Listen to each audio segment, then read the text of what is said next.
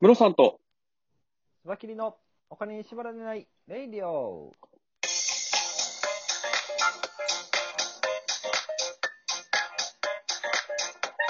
この番組は実業家で経営コンサルタントのムロさんと、スバキリ一味団長のスバキリがお送りするお金と経済のことについて話す番組です。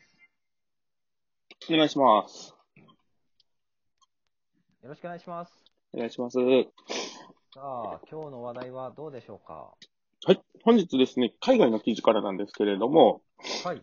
在宅勤務ブームは恒久的、賃金カットは覚悟せよというですね結ほ構、はい。ちょっと面白いタイトルの記事が出てたんですが、なるほど。はい。これ、記事に書いてあるのが、そのニューヨークにで働いてた人が、はい。まあ、IT 会社で、まあ、コロナの影響で郊外に移り住んだと。うん。そしたら、あのー賃金調整されて、郊外やから賃金安くてもいいよねって会社に言われましたって話ですね。そうですね。まあ、これは結構、会社からしたら、当然のように言ってきそうな気がしますね。うん。なんか働いてる側からしたら、働い、仕事内容変われへんのやったら、なんか納得いかない感じしますけどね。ねえまあ、でも、うんあのー仕事内容変わらないけど、東京とお、例えば大阪だと、大阪の、はいはい。えー住宅手当が3万5千円やけど、東京だったら4万円とか、同じ仕事をしてても違うんですよ、それは。ああ、なるほど。福利厚生の面で目に見えないけれども、もともと差ついてたよねっていう話なんですね。そうなんですよ。だから安い方に行ったら安くなるよ、当然よねって、これは多分会社に言われると思いますね。はいはいはい。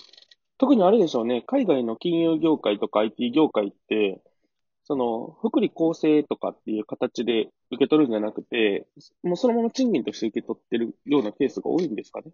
どうなんでしょうか？そうでしょうね。うでも、あん。のーあの、とアメリカの場合、ニューヨークと郊外のあの家賃の差がひど、すごすぎるんですよ。はいだから、はい。ニューヨークに住むのに、家賃やっぱり、に家賃というか、給料2、30%多くももらわないと、にそもそもニューヨークに住めないですよね。なるほど。ワンルーム15万とかなんで、ニューヨーク。はいはいはいはい。う、その、住むっていう行為だけで、コストが、そんだけ余分にかかってるんですね。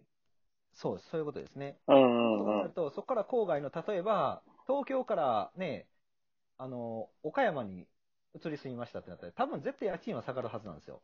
だからでしょうね。半分ぐらいで、半分ぐらいで、ちょっと広いとこ住めると思いますね。そ、そ、そのレベルで下がるんで、もうそれは会社からしたら、あのね、家賃手当下げるよとか、まあ、家賃手当っていうものがないにしても、とりあえず、うんあの、その地域ごとに、はい。ちあの最低賃金みたいなの決められてるじゃないですか。そうですね。うん。それに合わせて下げられると思いますね。うーん。これはやっぱりしようもない。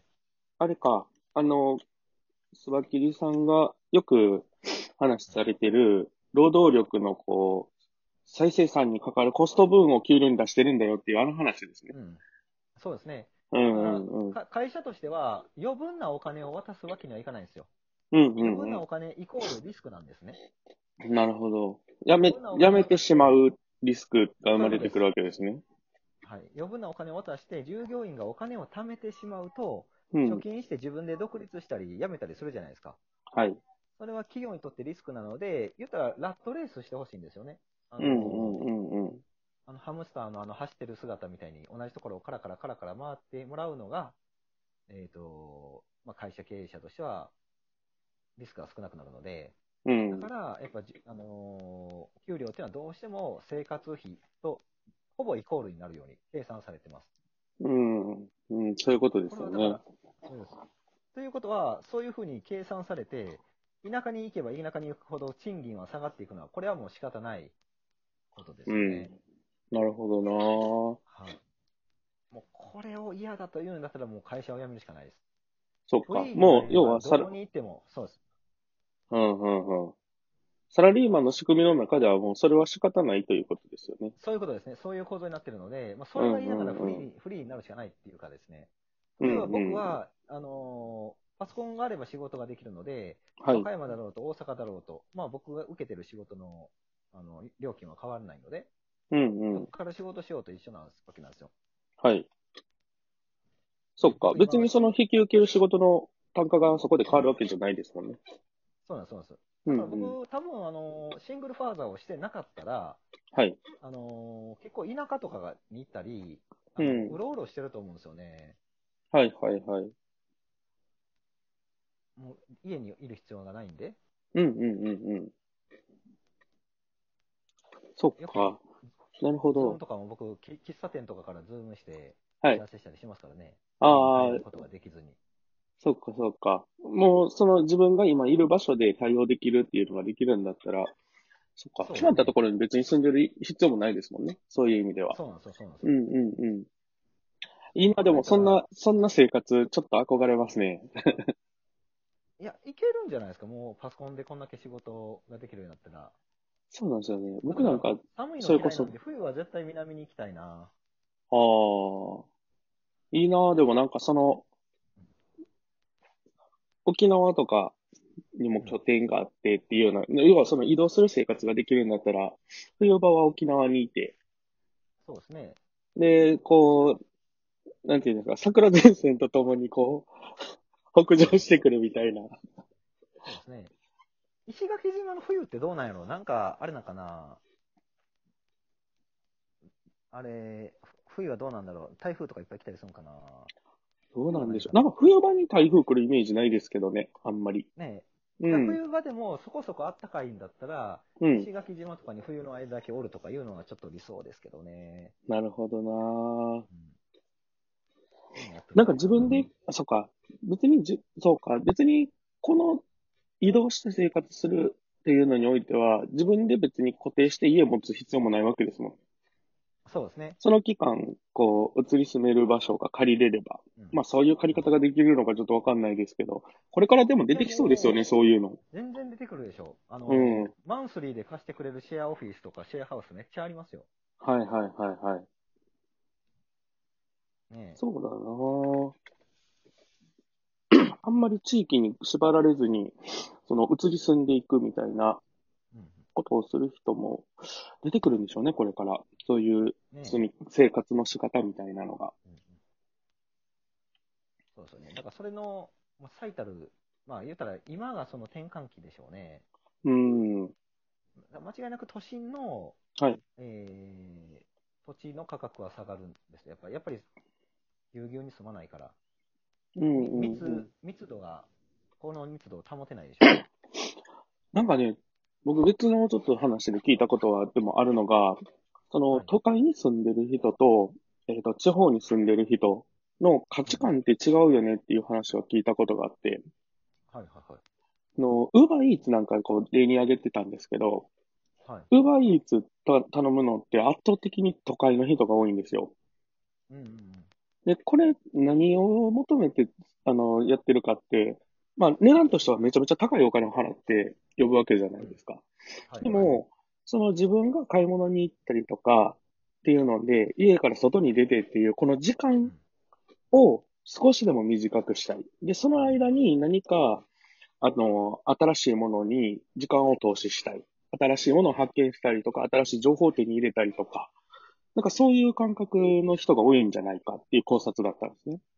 なるほど。でウーバーイーツのお店が、その、お店っていうか、人口比率はどうなんだろう？そもそも人口多いから頼まれる数も多いよね。うんうんうん。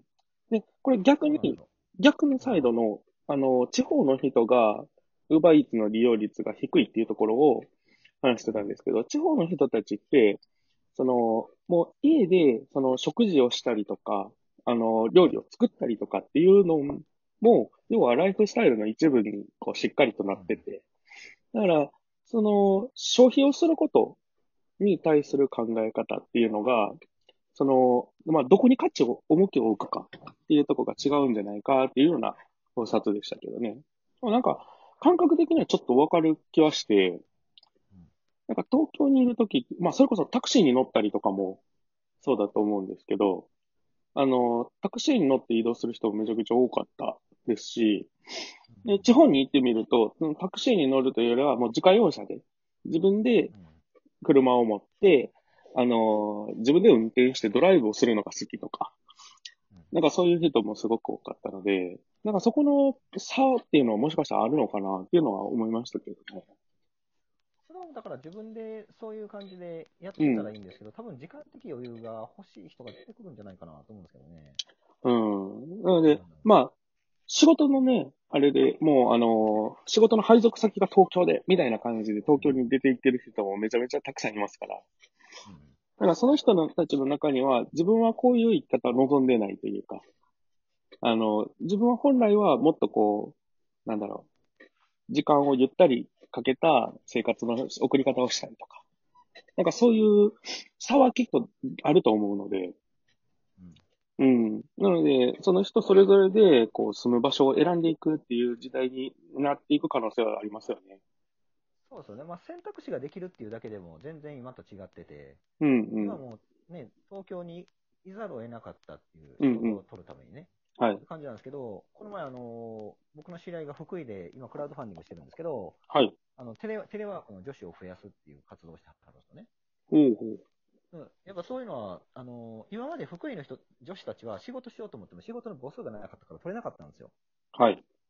でもテレワークができれば東京の仕事とか受けれるんですよ。クオリティが例えばデザインとか一緒だったら別に福井だろうが東京だろうが仕事が発注できるわけじゃないですか。